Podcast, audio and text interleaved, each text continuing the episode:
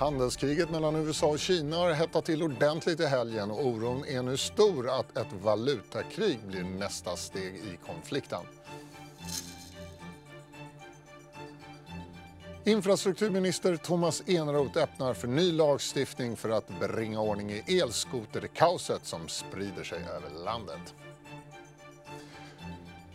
Det är Ekonomistudion och det är måndag och vi ska börja med en marknadskoll som vanligt. Lovisa Vite står redo ute på marknadsredaktionen. Lovisa, det har varit lite skakigt på marknaderna idag och nu på morgonen framför allt, men det har väl lugnat ner sig lite, eller hur?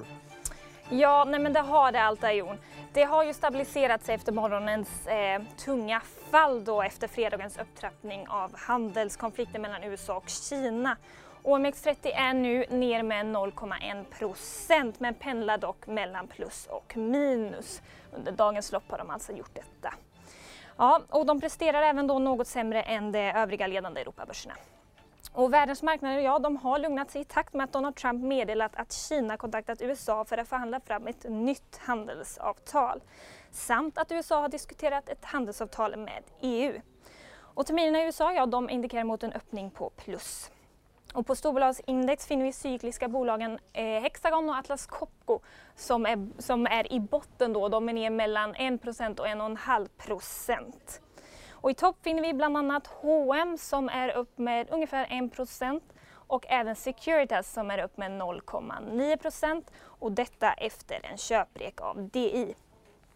Och nu då till sist till oljan som är upp efter lättnaden kring handelskriget eh, mellan USA och Kina.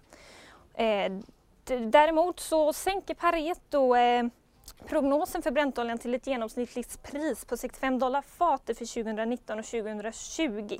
Och det är från tidigare 72 dollar fatet. Och bränten, ja den handlas nu till drygt 59 dollar fatet. Ja, det var allt från mig. Över till dig Jon. Tack för det Lovisa. Ja, handelskriget mellan USA och Kina hettade alltså till i helgen även om det har lugnat ner sig lite under dagen med nya besked från Donald Trump. Oron är nu ändå stor för att ett valutakrig kan bli nästa steg i konflikten. Den kinesiska valutan renminbi ligger på 11 års lägsta mot dollarn och Donald Trump har sagt att USA kan komma att intervenera på valutamarknaden för att dollarn inte ska bli för stark. Vi har med oss Peter Lingvanerus, chef för SEBs kontor i Peking. Peter, hur uppfattas den här senaste utvecklingen i handelskriget i Kina? Eh, ja, men naturligtvis. Eh, de sista signalerna från Trump från Biarritz var ju, som ni säkert har sagt redan, särskilt positiva och frågan om det var bara för att han ville begränsa marknadsreaktionen eller inte. Men det är klart att oron i Kina fortsätter. Förlåt. Men däremot är det tveksamt om ett avtal kommer att lösa konflikten mellan Kina och USA som det ser ut nu. Bara för att ta ett steg tillbaka så vet vi att eh, USA importerar ungefär 550 miljarder eh, dollar varor från Kina och Kina eh, importerar bara 185 miljarder. Så det är klart att eh, det är en obalans där och eh, Kina är en verkligen strategisk rival på de flesta områden. Allt från eh, AI till elbilar, fintech och läkemedel. Och en väldigt nära koppling mellan USA och Kina på ett helt annat sätt än det var under kalla kriget som många börjar prata om nu mellan Sovjet och USA där det inte alls fanns den här integrerade ekonomin utan det är snarare som det var mellan USA och Japan på 80-talet eh, med en stor integration. Om man ser på Kinas handel med USA så toppade den på 16 procent 2017 och nu ner den på 15 och när Japan var som, hade som störst handel med USA var det på 19 procent så det är ganska liknande siffror. Och när vi ser på investeringarna som Kina gör i, i USA så låg de på 29 miljarder 2017 och förra året så var de nere på 5 miljarder så det är stora ras och ekonomin håller på att separera och kineserna blir mer och mer eh, nervösa naturligtvis. Eh, och vi har sett redan tidigare en stor utflyttning från Kina vad gäller produktion av lågkvalitetsprodukter som textil, skor, leksaker och annat. Men fortfarande så är det så att Apple tillverkar 220 miljoner iPhones i Kina har hundratusentals arbetare här och minst 1500 leverantörer så att integrationen är, är stor. Men eh, många i Kina, när de ser de amerikanska budskapen så uppfattar de ofta att USA kanske inte vill att Kina ska fortsätta växa överhuvudtaget och då blir naturligtvis stämningen mycket mer skepsis mot amerikanska varor. Och samtidigt så ser vi att eh, Exxon investerar stort i Kina Goldman Sachs offentliggjorde i torsdags en, en större investering där de blir helägda, helägare till investmentbank för att dra nytta av aktie och obligationsmarknaden som öppnas upp. Men eh, kineserna är fortsatt eh, nervösa och eh, tveksamma till ett handelsavtal kan man säga. Hur påverkas kineserna i gemen, alltså mannen på gatan, mannen och kvinnan på gatan, påverkas de av det här handelskriget på något sätt? Ja, vanligt folk märker av en viss del Eh, av handelskriget. I vissa delar har, av Kina så har eh, arbetslösheten ökat eh, marginellt och känslan är naturligtvis mer av osäkerhet vilket innebär att man drar ner på kapitalvaruinköp till exempel. Sen är det också en del som har sett reaktionerna mot Huawei eh, i USA och även i andra delar av världen. Då har också Huaweis försäljning i Kina ökat. Man föredrar att köpa till viss grad kinesiska varor istället för utländska importerade varor. Sen så var ju Kinas ekonomi redan innan under avmattning som eh, regeringen har sagt att de vill gå från eh, kvantitet till kvalitet, det vill säga en mer kvalitetsfylld tillväxt. Och sen har man också eh, gjort, tagit itu med det stora problemet med det som kallas för skuggbank eller shadow banking där man har minskat den delen av finanssystemet vilket har inneburit att många små och medelstora företag har fått svårt att finansiera sig och det har också fått konsekvenser för ekonomin i form av en avmattning. Och eh, vi kan också se om man däremot de som är lite mer förmögna och köper gärna SUV från BMW och Mercedes har sett kraftigt höjda eh, tullar som också spär på den kraftiga minskning vi ser av bilförsäljningen i Kina. Eh, bilmarknaden i Kina den är lika stor som den amerikanska och den europeiska och den japanska bilmarknaden tagit tillsammans. Så att de upplever inte på 13 år har försäljningen försäljningarna varit så låga. Så det finns många faktorer som påverkar att eh, ekonomin eh, håller på att svalna av. Och, eh, men trots det så såg vi eh, i juli en ökning av exporten från Kina mätt i dollartermer. Så att, eh, det är inte på något sätt någon panik i den kinesiska ekonomin och folk känner inte av det allt för allvarligt heller. Slutligen bara, renminbin är på 11 års lägsta mot dollarn och Kina verkar försöka motverka effekten av tullarna genom att pressa ner valutan. Talas det om den saken i Kina överhuvudtaget eller är det något som sker lite i skymundan? Ja, Kina har ju, eh, en, som jag sa, en stor eh, export och den kinesiska turismen har också eh, vuxit kraftigt. Så det är klart att många människor håller sig informerade om vad valutakurserna är.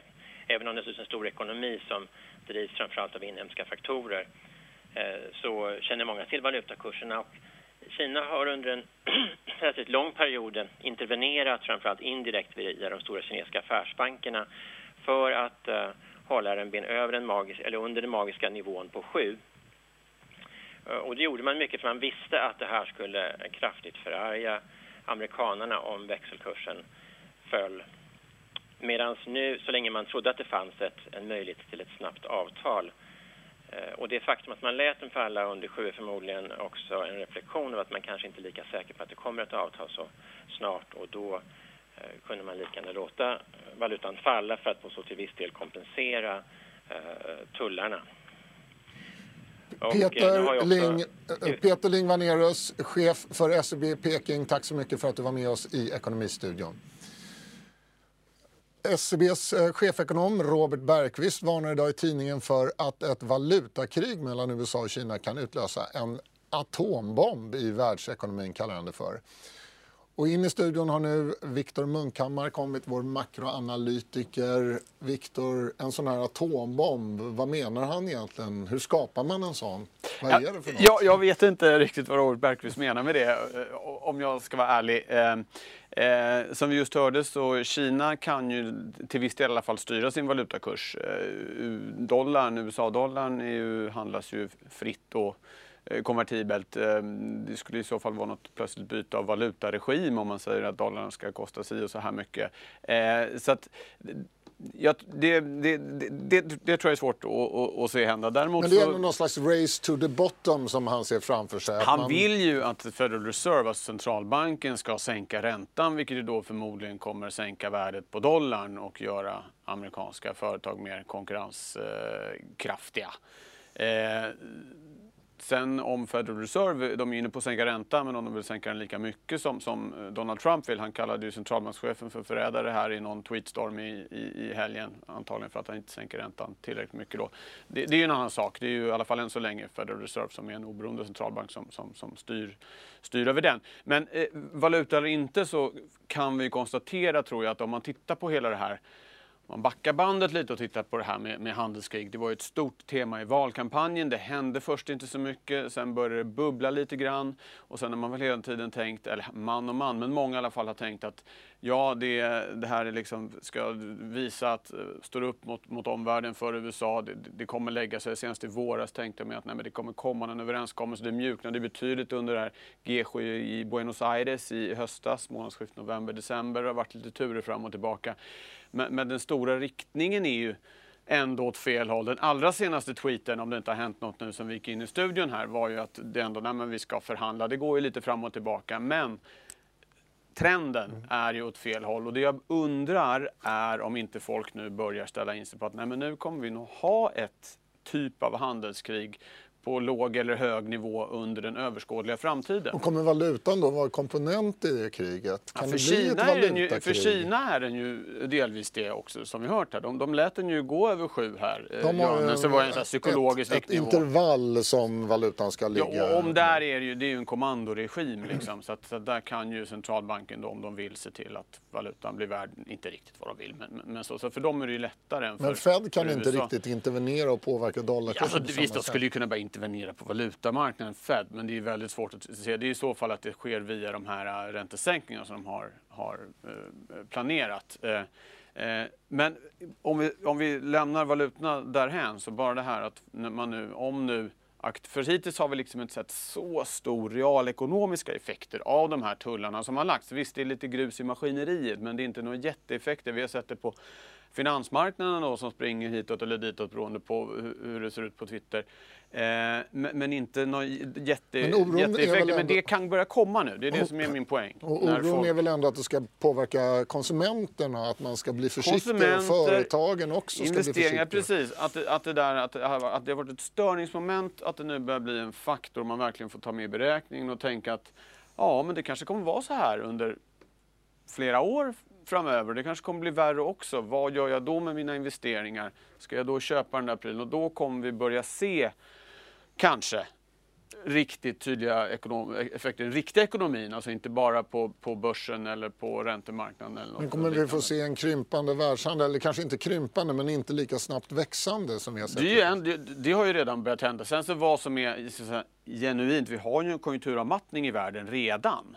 Eh, och det gör ju att en sån sak som världshandeln växer eh, långsammare. Sen kommer det här då som, som, som lök, eh, lök på laxen. Eh, och, men, men, att vi, eh, en fundering jag har är om vi är i ett skifte att de ekonomiska beslutsfattarna där ute nu börjar liksom från att ha sett det som en störningsmoment som förhoppningsvis kommer, kommer lösa sig äh, mer som en politisk markering, att det blir en ekonomisk faktor att faktiskt ta med när man fattar äh, investeringsbeslut, konsumtionsbeslut äh, och så vidare. Och då det blir lite som att man kommer en, en slags tipping point. Man kommer även, nej okej, okay Eh, och det här är liksom inget jag har något belägg för att det kommer bli så, men det har pågått så länge nu och det med vissa variationer, men det går ändå liksom åt fel håll senast nu i helgen. Så du ser ingen eh, snar ände på detta? Nej, det, nej eh, inte som det kanske såg du, ut i våras. Jag tänkte bara när vi ändå har det här, det har kommit lite konjunkturstatistik idag från Tyskland Kanske. också. IFO-index som mäter näringslivets, eh, ja, näringslivsklimatet i Tyskland egentligen. Det sjönk till 94,3 från 95,8 i förra mätningen. Det var aningen sämre än väntat. Hur togs den här siffran emot? Alltså det här ligger lite i linje med det det har varit. Det har ju varit väldigt svagt i Tyskland, framförallt inom industrin eh, ända sedan, sedan i höstas. Sen det man börjar se nu på IFO den delen som rör serviceekonomin, som är den inhemska ekonomin, som ju ändå har stått emot ganska bra. Vi har exempelvis en väldigt stark arbetsmarknad i Tyskland. Att även den ganska markant har börjat röra sig neråt och det är väl det som är oron lite, att den här industrikonjunkturen som har varit svag nu i snart ett år, att den ska börja smitta av sig på den inhemska konjunkturen. Det är inte orimligt att tänka sig att det blir så i Tyskland. Eh, det vore väl ganska troligt ifall de hamnar i en så kallad teknisk recession, alltså två kvartal på raken med krympande ekonomi. Det var ju ett litet minus under eh, det andra kvartalet, precis som i Sverige. Och exempelvis Bundesbank, alltså centralbanken, eh, sa ju förra veckan bara att ja, det är väl inte omöjligt. Sen, sen, sen tycker jag man, recession är ett så starkt ord, det är därför man har det här tillägget tekniskt, för att som sagt arbetslösheten är jättelåg i Tyskland. Eh, så att, att prata om recession kanske, men, att det är eh, Jättesvagt den tyska industrin som nog till stor del beror på att Kina har problem. Tyskland är mer Kina-beroende än de flesta andra. Eh, och att det håller på att långsamt äta sig in i den inhemska ekonomin och då hamnar ju Tyskland i ett, i ett kärvt läge. Eh, sen har de ju precis som Sverige, eh, gott om finanspolitiskt utrymme och den diskussionen har ju faktiskt kommit igång eh, här eh, senaste veckorna bara i Tyskland att man ska använda de finanspolitiska musklerna man har för att stimulera ekonomin. Och det, kanske, det som krävs då kanske är att också den inhemska ekonomin drabbas av den här sättningen som vi redan har sett att, att industrin har, har börjat lida av. Så en hel del att oroa sig även fortsatt i, för ja, som alltid. Det ser alltså. lite, Tyskland, det, Kina, hösten, USA, hösten, hösten närmar sig. Mm. Tack så mm. mycket Viktor Munkhammar för ja, att du kom eller vad man ska säga. Tack.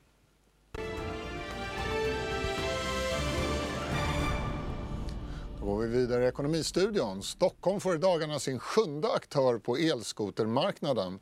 Fler än en insändare klagar på att cyklarna ligger och skräpar lite överallt och det har också rapporterats om olyckor och bristande säkerhet. För att prata om det här hälsar jag välkomna Daniel Heldén, trafikborgarråd i Stockholm och Andreas Cervenka, reporter på DI. Eh, du skriver en krönika på DI Digital idag, Andreas, där du skriver att eh, politikerna är naiva i förhållande till techbolagen när det gäller just de här elskoter, eh, elskotrarna. Vad, vad menar du med det? det som händer här är att eh Trottoarer och gator det är ju utrymmen som vi gemensamt har finansierat som skattebetalare och medborgare. Och de utrymmena används idag av de här bolagen för att bygga varumärke, bygga bolagsvärdering och tjäna pengar. Och då menar jag att då måste man vara väldigt noga med hur man reglerar det.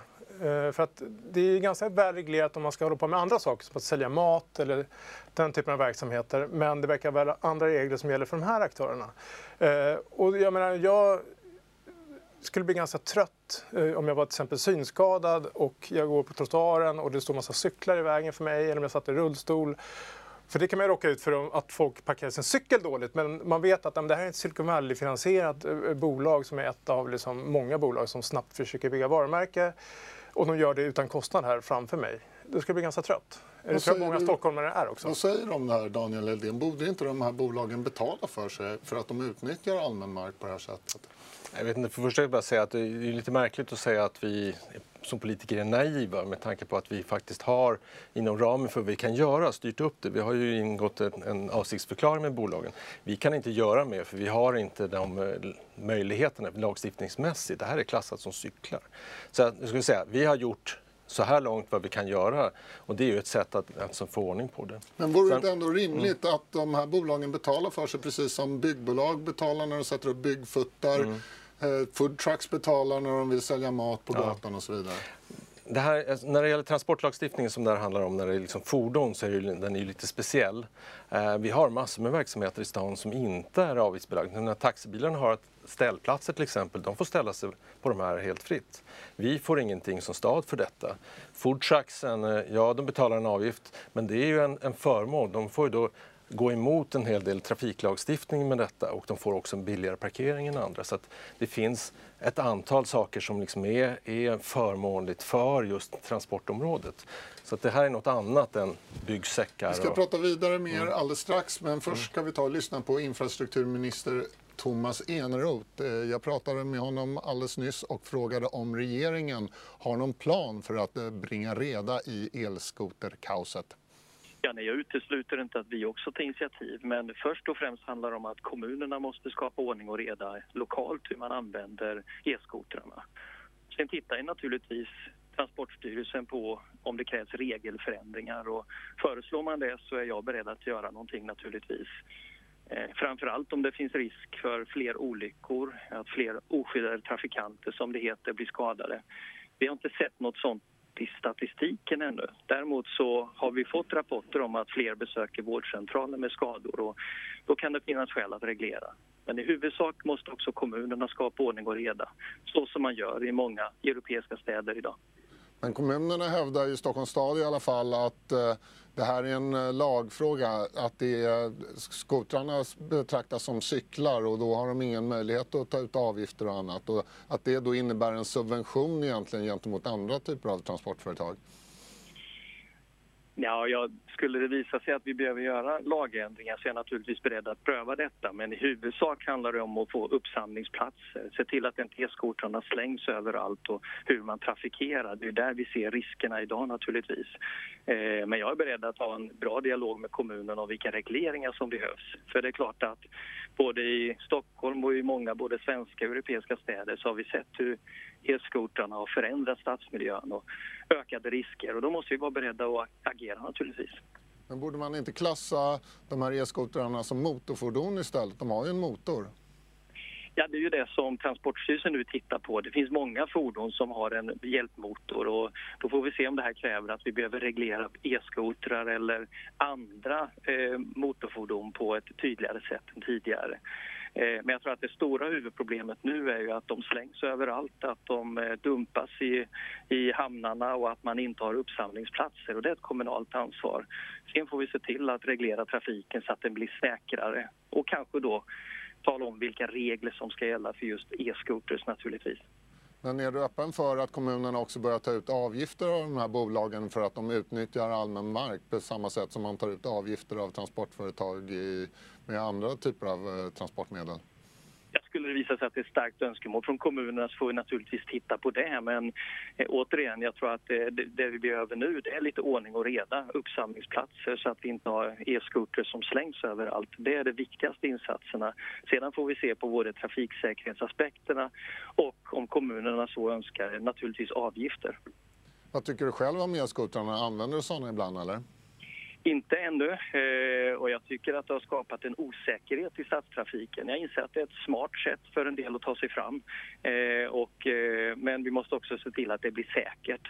Och jag oroas över de, de tillbud vi har sett med och dessutom ett antal ganska allvarliga olyckor. Och visar det sig att vi behöver reglera trafiken nationellt, ja då är jag naturligtvis beredd att göra detta. Mm, jag vill rikta första frågan till dig, Daniel Heldén. Du säger att det krävs ny lagstiftning och eh, ministern har vi här. Han vill lägga huvudansvaret för skoterkaoset, om man nu får kalla det för det, på kommunerna. Eh, det känns lite som ni bollar den här frågan mellan er som en het potatis.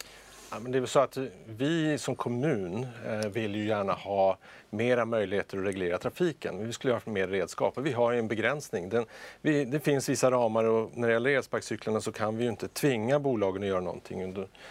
Ibland så skulle nog det behövas eh, och det får gärna Eneroth ge oss den möjligheten. Jag vill inte att staten går in och detaljreglerar utan vi får möjligheten. Eftersom... Nu öppnar ju Thomas Eneroth här för ny lagstiftning. Mm. Vill du ha en sån? Jag skulle vilja ha möjligheten för oss att kunna reglera. Eh, det är viktigt att tänka på olika städer. Stockholm är speciellt med sin storlek och kommer man till mindre städer så är det andra saker som behöver. Så det är viktigt att staten inte går in och liksom säger så här är det, utan ge oss möjligheten. Ja, det vill jag ha. Samtidigt så är det ju som Eneroth säger, det han pekar på, det har vi gjort i Stockholm. Vi har ju skapat uppsamlingsplatser, sen fungerar det inte riktigt bra. Och det ska vi ha en dialog nu med bolagen och se om de kan lösa det. Vad tror du Andreas, går det att få ordning på kaoset på det här sättet? Nej, men jag menar, det, det, Daniel har delvis rätt i att uh, Stockholms stad och andra kommuner är bakbundna av dagens lagstiftning och ansvaret ligger uh, kanske mer på Thomas Eneroth. Men det här är tyvärr liksom del av en större trend och det jag menar med naiva politiker, det är inte bara de här bolagen som är aktuella. Tittar vi på bolag som Facebook och Google så har man ju sett att det finns en trend där man eh, privatiserar vinsterna och socialiserar konsekvenserna. Man tjänar pengar på annonser men man tar inte ansvar för innehållet. De här bolagen de tjänar pengar på det här men de tar inte ansvar för de som åker in på akuten med brutna ben eller kaos på gatorna. Och det är den, eh, det problemet man måste komma åt för annars blir det ett konstigt eh, konstig konkurrenssituation mot många andra eh, företagare i Stockholm och andra städer. Eh, och man kan vända på det. Om man tycker det här är en bra grej, vilket jag tycker att det kan finnas plats för sån här, då, måste man ju, då är det här det absolut värsta sättet att lansera det på. För det skapar ju massa missnöje hos medborgarna när, när det liksom dräller cyklar överallt och sådär. Det är även bra för bolagen att de i sin affärsmodell kanske tar höjd för kostnaden att hålla reda själva. För idag, man förstår verkligen varför de eh, kastar sig in i Stockholm och andra europeiska städer. För det är ju ganska laglöst Ja, det land. Och det är billigt. Det är bättre att då anställa personal som tar reda på det. Och, och är ni inte lönsamma då, tråkigt. Vad säger du om, om, om det som Andreas säger här, att, eh, man, att bolagen inte tar sitt ansvar? Håller du med om det? Alltså de, vi har ju då regelverk som handlar om var de ska parkera någonstans och hur de ska hantera och ta bort om de står i vägen. Och där måste de göra mer och det ska vi ju prata med dem om Men det är inte de som parkerar cyklarna, det gör Nej, men jag, de konsumenterna. har ju ett ansvar såklart som de som, som uh, hyr ut de här. Och sen ska jag säga att till exempel Gamla stan så har vi nästan inte fått in några som helst klagomål där vi införde parkeringsförbud. Så vi har gjort saker och ting tillsammans med de här. Och det första steget är att se till att vi gör mer tillsammans med dem. Och sen får Eneroth gärna ge oss mera eh, rättigheter när det gäller att reglera trafiken. Och det gäller inte bara elsparkcyklar utan även andra områden. Andreas, du har jobbat två år precis i Silicon Valley, hemkommen därifrån just. Hur har man löst det där i San Francisco? Ja, det är lite intressant för den här trenden började i San Francisco och flera av de här bolagen är ju från Silicon Valley. Eh, och i San Francisco blev det ju total kaos eh, i, trafiken och extremt stort missnöje. Så då sa ju stadspolitikerna att vi, vi stoppar all verksamhet tills vidare. Så gjorde man en slags upphandling och valde ut ett antal, litet antal aktörer som fick då någon slags licens för att eh, driva den här verksamheten. Och det tycker jag är väl någon slags hygienkrav även här. Det förstår ju vem som helst att det liksom sju olika aktörer behövs det inte. Utan det är kanske bättre att ha eh, några, Daniel, några få som kan sköta sig, Kan man inte göra på bra. samma sätt i Stockholm då? Det har man ju gjort när det gäller lånecyklar till exempel. En lånecyklar är en, upphandling som vi gör. Då är det en aktör Det som kan får man inte göra på samma sätt. Alltså vi, det är klart vi skulle kunna upphandla såna elsparkcyklar men det hindrar ändå inte andra bolag från att finnas på stan. Det är precis som att det har funnits eh, friflytande lånecyklar i stan. De har inte gått något bra men vi kan inte hindra det egentligen. Nu kommer det elmopeder också, rapporterar det digital idag. Hur ska det gå, Daniel? Vi har haft ett bolag som har funnits sedan eh, förra året eh, och när vi tittar nere på kontinenten, jag har ju varit runt och träffat mina kollegor i andra stora städer och där finns det ju elmopeder klass 2 som går 25 km och sen de här som går 45. Och eh, vi vet ju inte om det, det är någonting som kommer slå här. Det är inte lika vanligt med mopeder och motorcyklar i Sverige. Men vi har bett Trafikkontoret i Stockholm nu att titta på det här och se om man behöver liksom skapa något regelverk runt det. Vad tror du, Andreas? Nej, men jag menar, man måste vara lite mer proaktiv. Så här, det var ingenting som eh, kom förra veckan utan det här har pågått i ett antal år. Då hade man redan då kunnat titta i Sverige. Var kommer vi behöva ligga? Vilka lagändringar behöver vi göra? Och sen så kanske man är lite före hela tiden. Du är för att orolig för att det blir Ja, motsvarande typ därför av så är det problem? alltid med teknik. Det kommer nya grejer. Man kommer all, tekniken kommer alltid ligga före lagstiftningen. Då kanske man måste vara lite snabbare återigen därför att eh, om man inte gör det då, då minskar man liksom acceptansen för nya saker. För jag tror många stockholmare är ganska trötta på, på det som är just nu. Eh, och jag tycker någonstans är det också återigen om man är rullstolsbunden eller synskadad så är det en sån här grundläggande rättighet att kunna ta sig fram. Oavsett om det är ett Silicon Valley-bolag som... Vad säger du, Daniel? Kan det bli lite snabbare? Alltså jag vill säga att vi var ganska snabba när det gäller elsparkcyklarna. Visst, de har funnits länge i USA, men de dök upp i september i Stockholm. Jag hade ganska direkt efter valet möte med de första eh, bolagen. Och sen har vi försökt att liksom styra upp. När jag pratar med, med kollegor nere på kontinenten så säger de att vi var egentligen före dem. Sen i USA är en annan sak där liksom Självklart så måste vi ha omvärldsbevakning, men vi hinner liksom inte med allt. Nej, men jag tänker mer att om ni ser att eh, som den nationella lagstiftningen har brister så Ja. kanske man kan lobba lite mot regeringen och Jo, ligga före ja, där. För det tar ju ja. ganska lång tid har förstått. Och... Jag har krävt ganska mycket nationell lagstiftningsförändring utan att ha fått det. Vår tid är ute, men jag har Mm. en fråga kvar till er var. Använder ni elskotrar? Vad gör Nej. Andreas? Du gör inte det. Nej. Gör du det, Daniel? Jag gör det. Du gör det. Har du hjälm? Eh, nej, Aha. Måste man inte ha det? Det är inget lagkrav. eh, det är inget lagkrav. Nej. inte det Det kanske du också borde lobba för. Så kanske det skulle bli färre besök på akuten. Ja. Vad vet vi. Tack så mycket Andreas Cervenka och Daniel Heldén för att ni kom till Ekonomistudion. Tack. Vi är framme vid sista raden och det handlar om Indonesien som ska få en ny huvudstad på ön Kalimantan. Att flytta huvudstaden från Jakarta på en Java kommer enligt landets president att bidra med ökad ekonomisk aktivitet på den nya platsen. Flytten innebär dock även betydande kostnader. 466 000 miljarder rupia motsvarande cirka 315 miljarder kronor enligt landets planeringsdepartement. 315 miljarder, där har vi dagens siffra. Och så tar vi en snabbtitt på Stockholmsbörsen och den pekar svagt neråt. Strax under nollan ligger OMX30-index. Medan USA-terminen däremot pekar uppåt, plus 1,7 procent och då återstår cirka en halvtimme till Wall Street öppnar. Ekonomistudion måndag är slut. Missa inte Closing Bell 15.20 och då får ni också veta hur det går när New York-börsen öppnar. Tack för idag. Hej då!